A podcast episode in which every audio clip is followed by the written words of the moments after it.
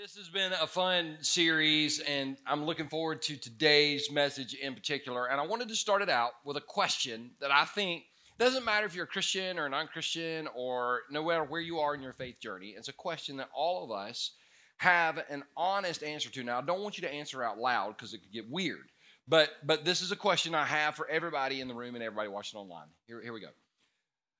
What are you worried about? What do you worry about? Keeps you up at night sometimes. Now, now for the person that says nothing, um, you're either a liar or high. Either way, we're glad you're at Second Chance. We hope you sober up by the time you leave. But but we worry about stuff. Now, what's crazy is if I would have asked you this question last week, I might have gotten a different answer, or maybe last month, or a year ago, ten years ago, gotten it. Or, or what about middle school? You, you remember what you were worried about in middle school? Most of you, most of you don't. Or most of you can think of something. It was like a really big deal in middle school, like I can't skate backwards, and I like, how do I do this? And then all of a sudden, like you never could, but then it turned out okay, didn't it, right? And then you got to high school, and you worried about the test, and you got to college, and you worried about this. Remember how you felt after you lost your first job? Remember how you felt when your car broke down for the first time? I mean, we we all worry about stuff. And I think that we live in a culture that perpetuates worry. We live in a, if you watch, listen, I tell most people, and you've heard me say this for years, I'll say this, most people, if you would simply stop watching the news and listening to political talk radio, your world would be so good. It would, it would, I didn't get one single amen. I just, but yeah, no, seriously, some of y'all, the reason that you have no friends is because you do that all the time. Um, But but because we live in a culture that's always telling us what we have to worry about. In fact, one of the scariest statements that you can make to me um, starts out with this. I watched a documentary on, and it doesn't matter what follows, that it's going to be something that I need to worry about. I watched the documentary on why you shouldn't drink milk. Oh, okay, well, I just shouldn't drink. I watched the doc. This is my, I watched the documentary on U F Os, and by the time you get done watching it, you're convinced that your neighbor is an alien, and you might actually be an alien. You just don't know that you're an alien. I watched the documentary on Bigfoot. I watched the documentary on how they assassinated J F K, and I closed all my curtains in my house, thinking I'm next because the documentary taught me how to worry. Now, the problem with worry is um, it's part of human nature. We all worry about our kids, or we worry about our parents, or we worry about something. But if worry is left unchecked, it always leads to anxiety.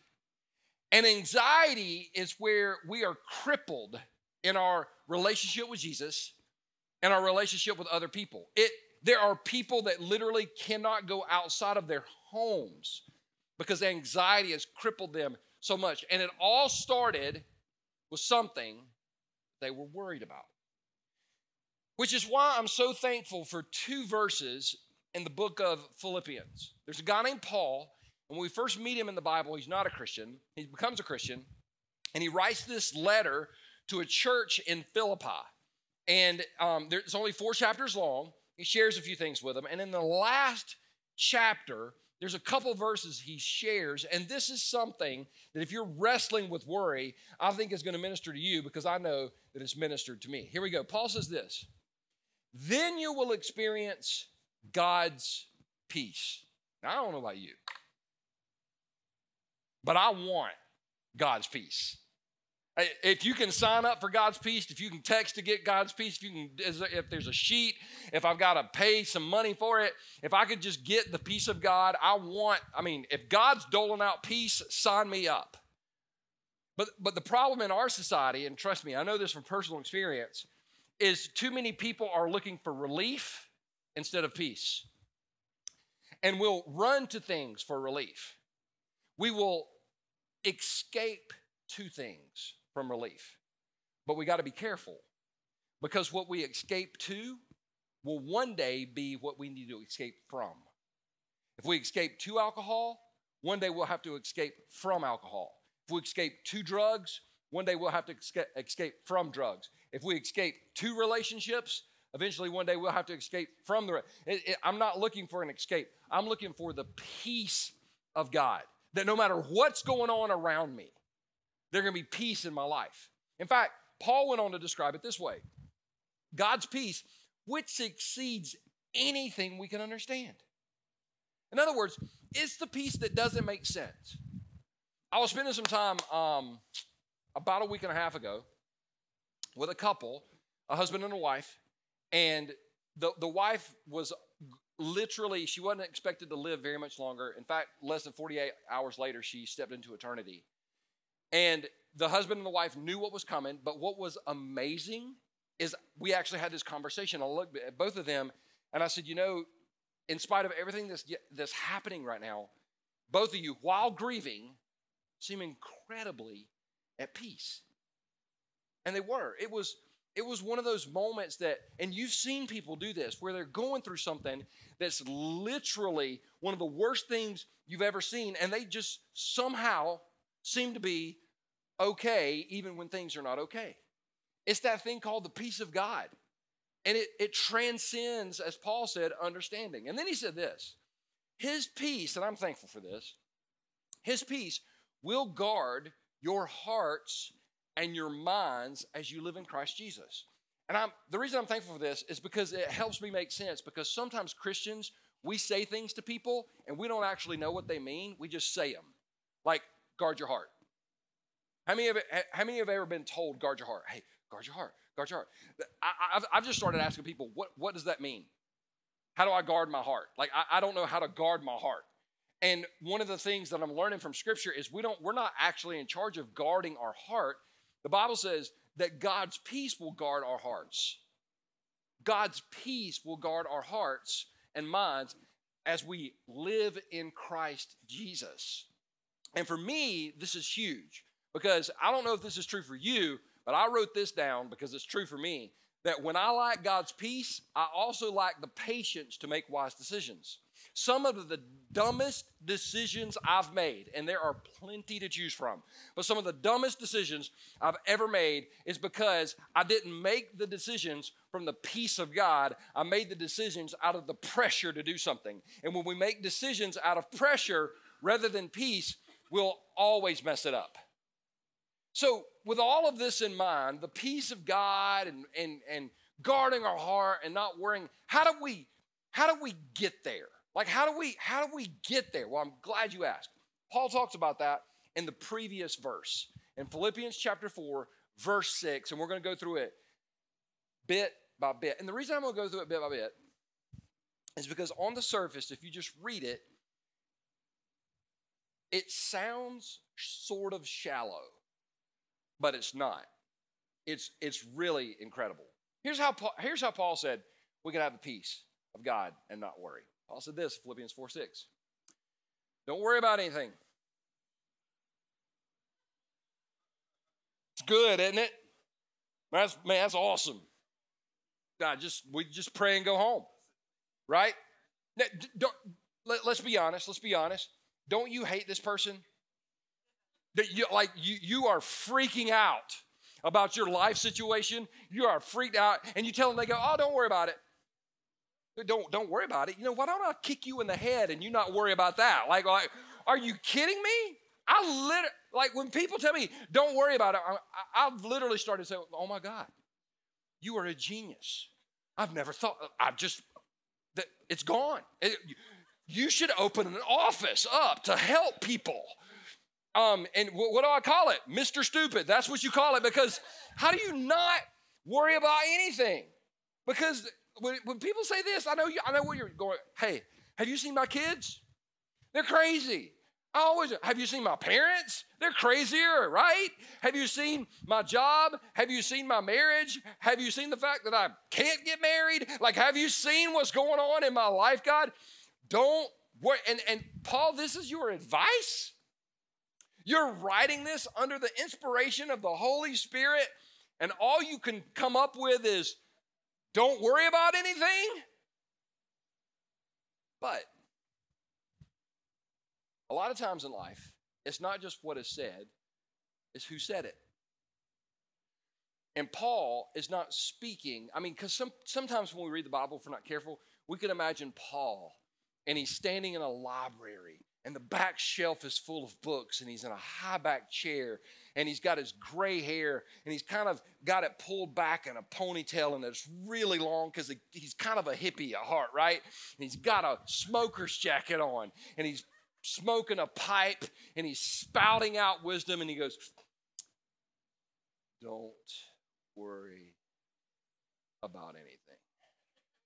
And me, I'm thinking, okay, Paul, what's in the pipe? Are you in Colorado? Like, I mean, it's, it's legal there. It's not legal here, right? But like, I'm worried about what's in the pipe. And we think that Paul's speaking from this pious position, but we got to understand, Paul's not writing this from a palace.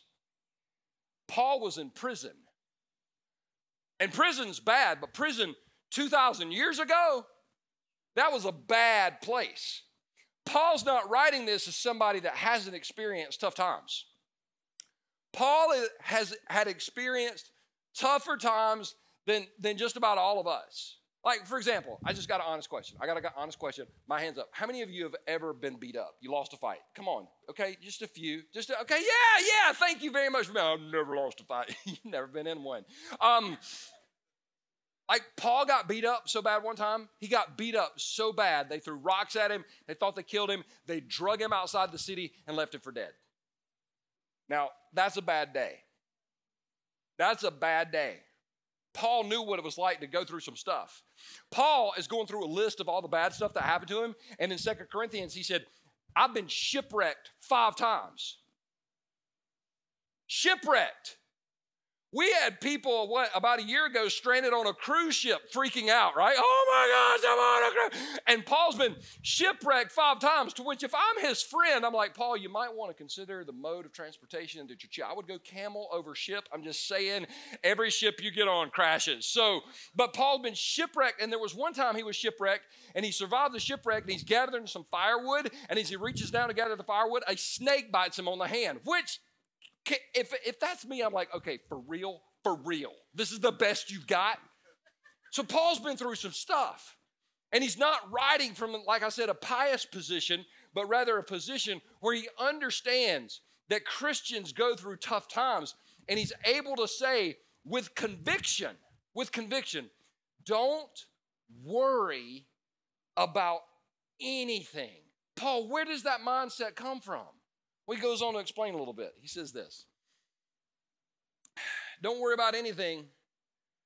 Instead, pray about everything. It, Paul, it's not getting better.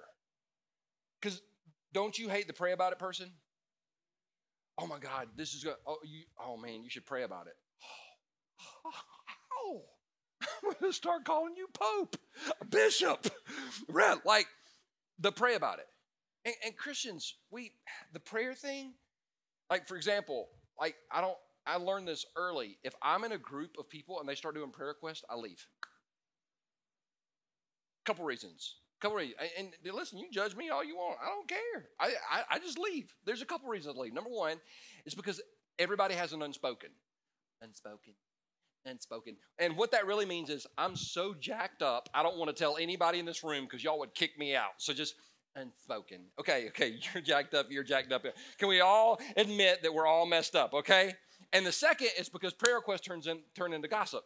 Have you ever been in one? Okay, y'all, you listen, I'm just I'm not going to say anything, but we just need to we just need to pray for Cindy. Um, because she's pregnant again.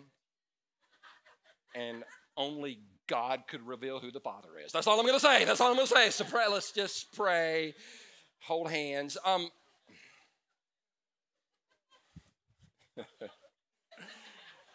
oh, you've been there, huh? You've been there. You've been in that circle, right? If you don't want to pray, squeeze the hands of the person next to you. Squeeze, and and that's how it that it kind of goes around the circle.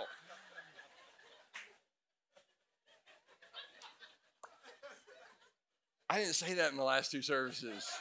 I'm telling y'all, this is the best one. This is why this is the meds are wearing off. I, but but but pray pray about everything is is what Paul said. He's t- he's telling us to pray. Now we've now when you look at that, you've tried that. There are people in this room right here today. You're worried about a situation that you've prayed about. But let me define prayer. Um, let me define prayer in a way that I've come to understand it over the past three years. And the best definition I can give of prayer is this. Prayer is passing off. Prayer is, I'm going to take something and I'm going to give it to you. Like, I have this water bottle. Rachel, come here and get this water bottle. Water bottle. And now, now I don't have to worry about the water bottle because Rachel's got it. You can take it. It's not, I don't have to worry about the water bottle. What we'll do sometimes is, as Christians, is like, I gave her the water bottle, but all of a sudden it's like, give me the, you know, took it back.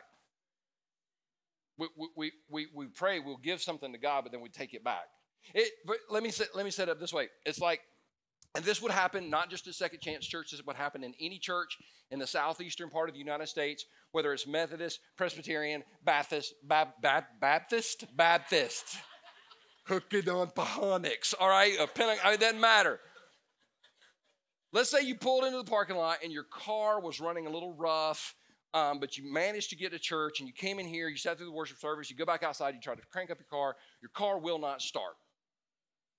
So you walk back into the church, whether it's this church or another church, and you announce, my car will not start. Somewhere between four and eight men will escort you back out to your car. One of them will say, pop the hood. You will not know what pop the hood means, so you will do a Google search to figure out what pop the hood means. Once you figure out what pop the hood means, you pop the hood. One of the men will raise the hood. After about fifteen to thirty seconds, all men consecutively at the same time will start doing this.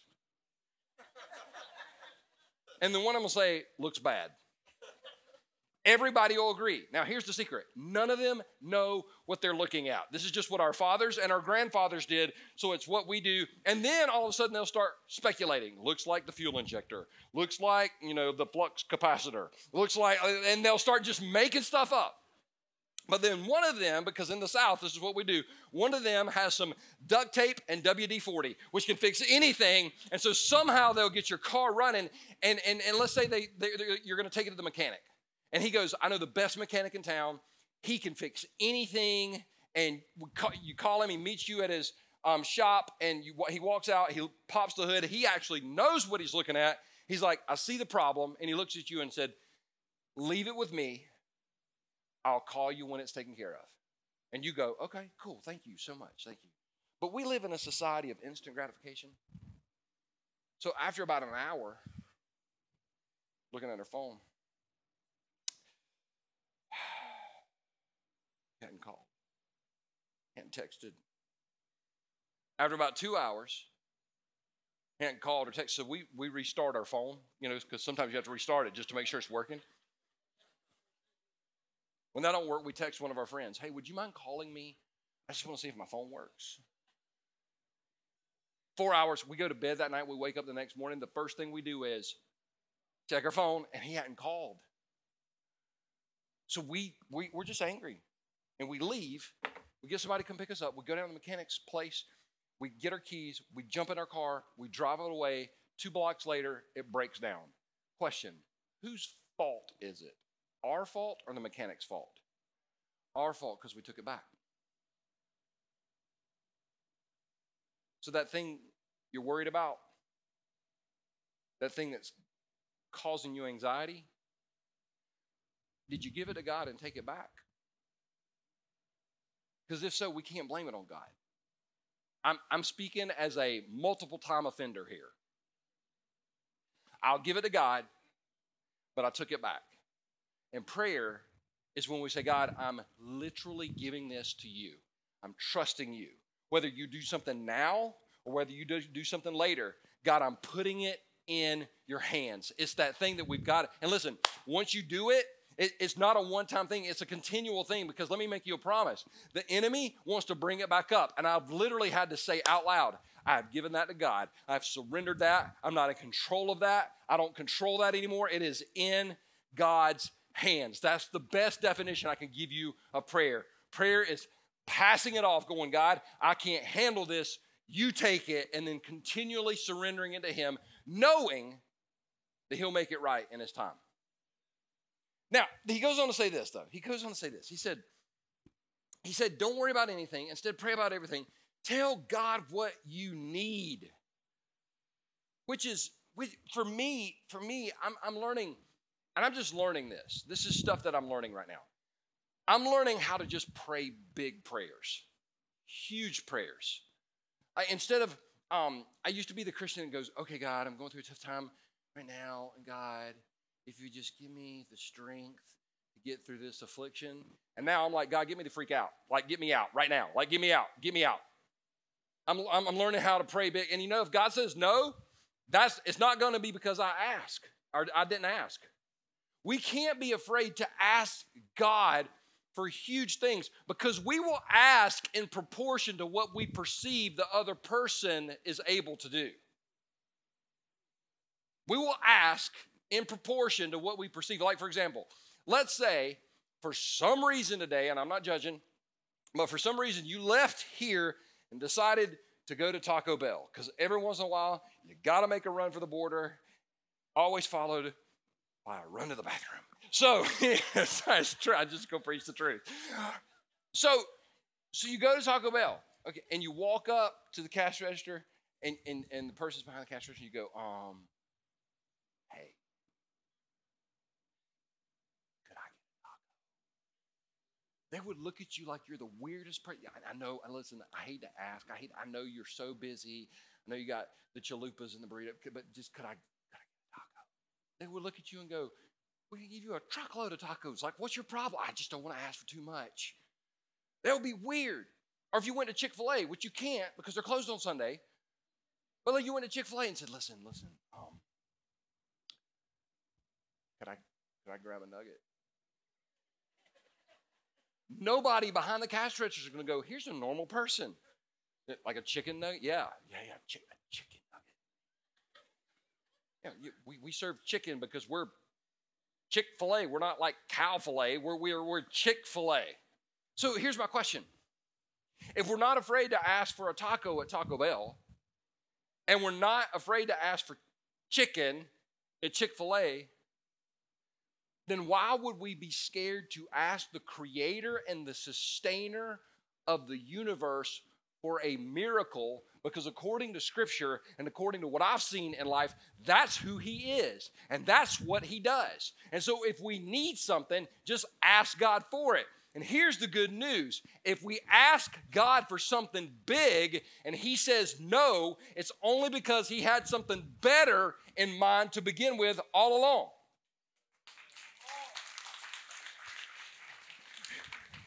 The author of Ecclesiastes says this: God has made everything beautiful for its own time.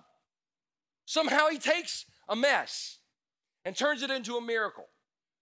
And and by the way, if you're a parent, has your kid ever asked you for something and you thought, God, you're asking way too small. You're asking way too small. They they go to the dollar store and they're like, oh my gosh, if I could just get a dollar, and like a like I could buy the dollar store, right? That's when we ask sometimes, the reason God doesn't say yes is because our plans are too small. Because he says in the, through the prophet Isaiah, my thoughts are nothing like your thoughts, says the Lord. And my ways are far beyond anything you could imagine.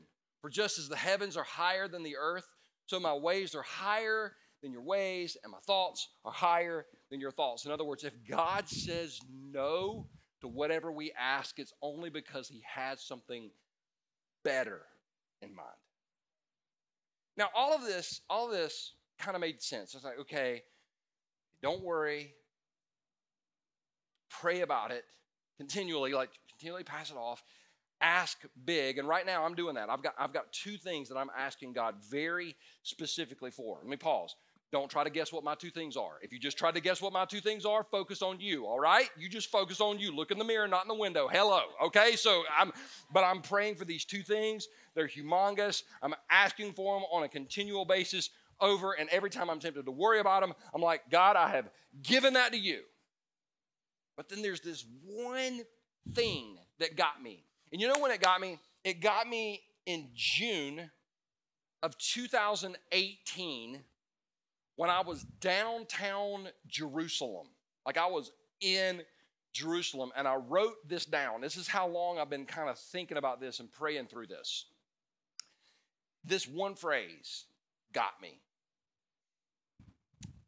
Don't worry about anything. Instead, pray about everything.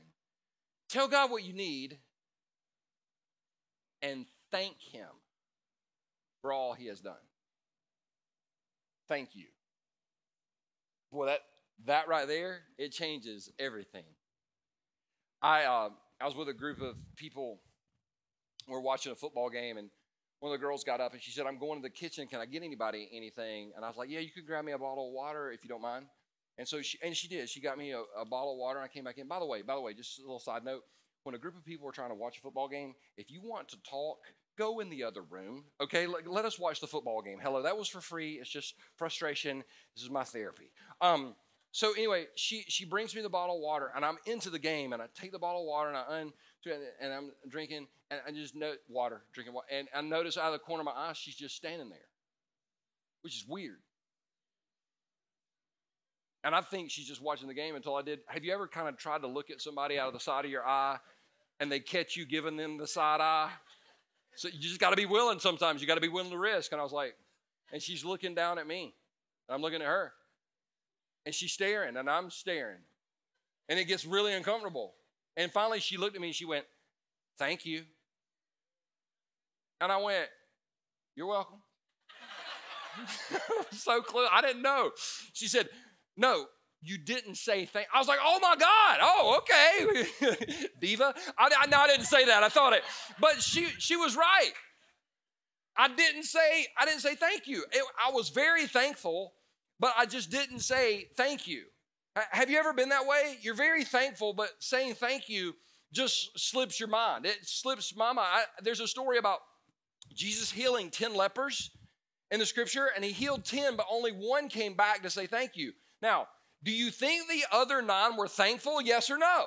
Yeah, absolutely they were. But they were so fun. They wanted to go see their moms or their dads or their wives or their kids or whatever. They wanted to focused on their family or whatever, and they just forgot to say thank you.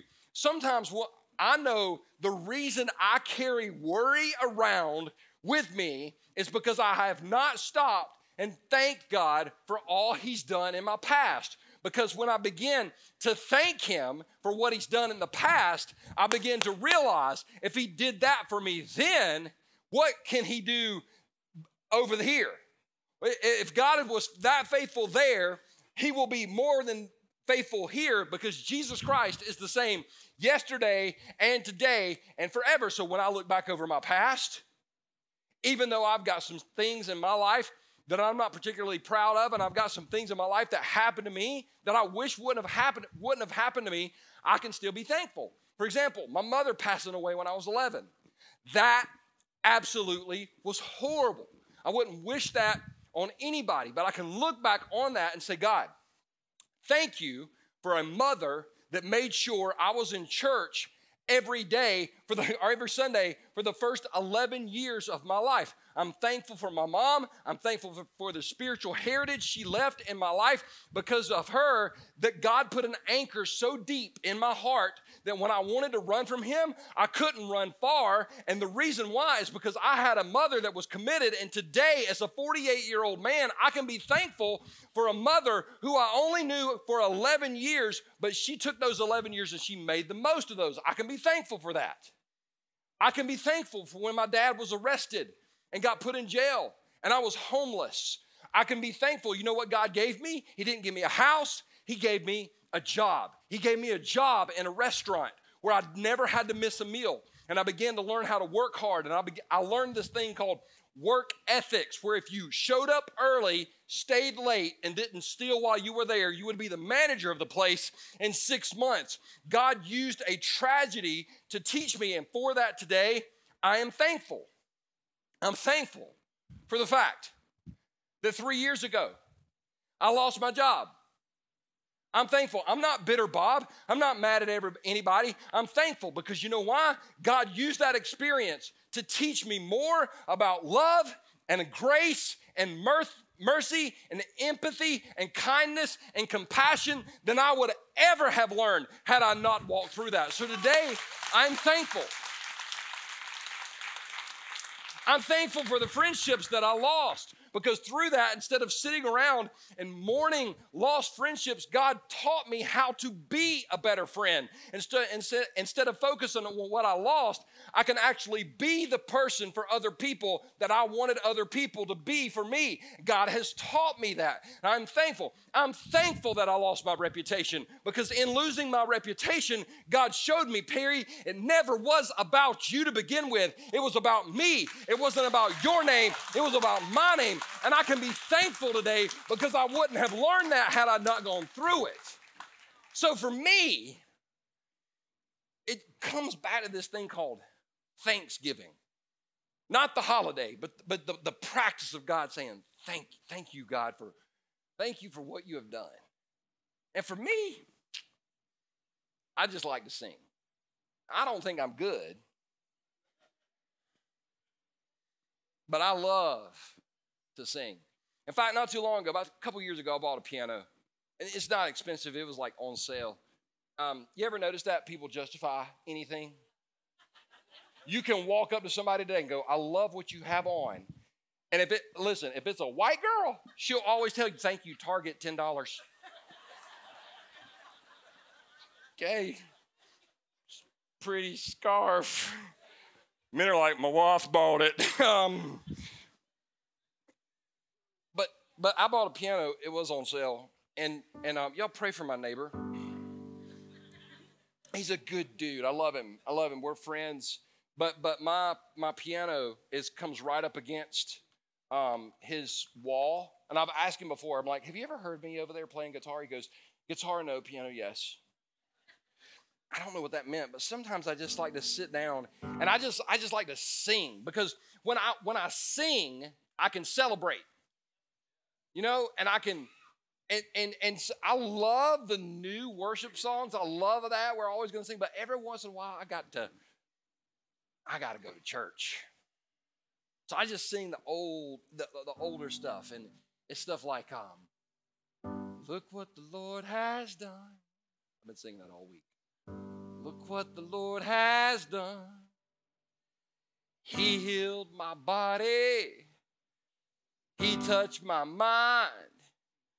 He saved me just in time. Oh, I'm going to praise his name.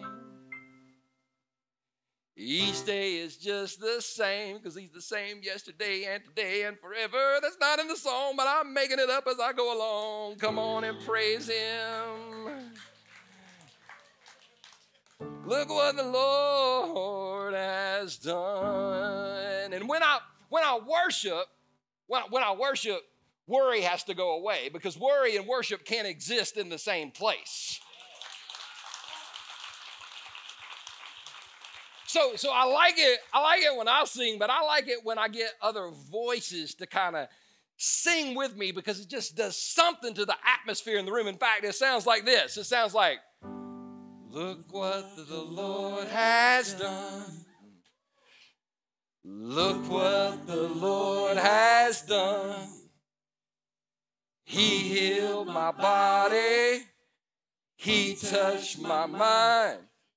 He saved me just in time. Oh, I'm gonna praise his name.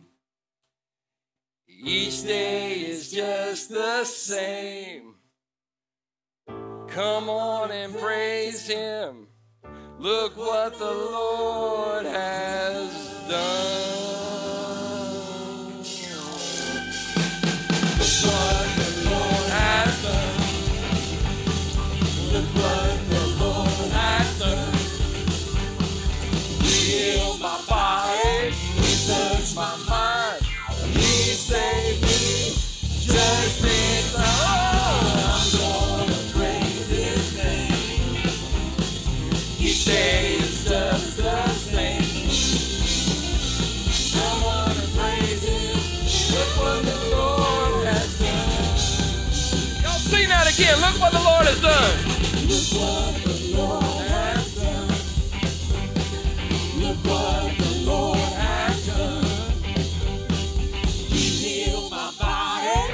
He touched my mind.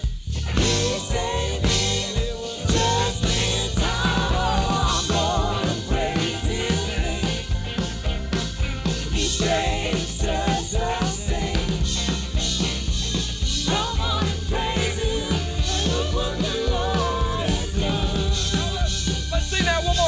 what the Lord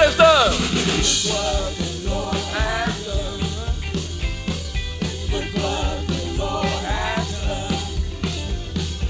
He healed my body. He touched my mind. He saved me. Touched me now. I'm gonna praise His name. He changed us the same. Come on and praise Him. Look what the Lord has done. Come on and praise Him. Come on and praise Him. Look what the Lord has done. One more time. Come on and praise Him. Come on and praise Him. Look what the Lord has done. Yeah. Can we give God a hand? I don't know about you, but like, I like that groove right there because it feels like I've been to church. I like, you like the organ a little bit. Can I get a little bit, a little bit organ? Can I look? Mm. Makes me want to change my name to Bishop P B Noble and start wiping my head with a towel. Did you know, did you know that the Lord has done more for you than you could even imagine? There's some of you today, you wouldn't be standing here. You should be crazy. You should be in jail. You should be dead. You should be defeated. But because Jesus helped you slay that giant, walked with you through the fire, you are standing today. You are standing today. And that is a miracle. All because of what the Lord has done. So here's how we're going to end today. I want you to bow your head and close your eyes, and I just want you right where you stand to say thank you. I want you to tell God thank you for something. Find something in your heart. Find something in your mind. Find something in your past. You can thank Him. You can thank Him that you woke up indoors this morning. You can thank Him that there's food in the refrigerator. You can thank Him that you are able to breathe. You're able to walk out of this place. You can thank Him. Let's not take for granted what He has done for us. Let's say thank you. And that thing that's had you worried all week, just give it to Him right now. Just say, God, I'm passing it off to you. God, I'm passing this off to you. I'm not going to carry this anymore. I am passing it off to you. Right now, God, I'm going to give you my anxiety. Right now, I'm going to give you this relationship. Right now, I'm going to give you this depression. Right now, I'm going to give you this job. Right now, I'm going to give you this problem. Right now, I'm going to give it to you, God. I'm going to give it to you right now. I want you to pass it off to Him right now in the name of Jesus. Father, I want to thank you today for what you have done. God, you are amazing.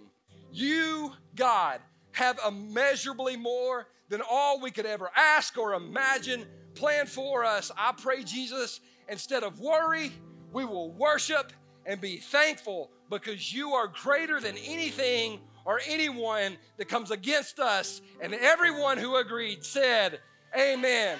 Are you glad you came to church today?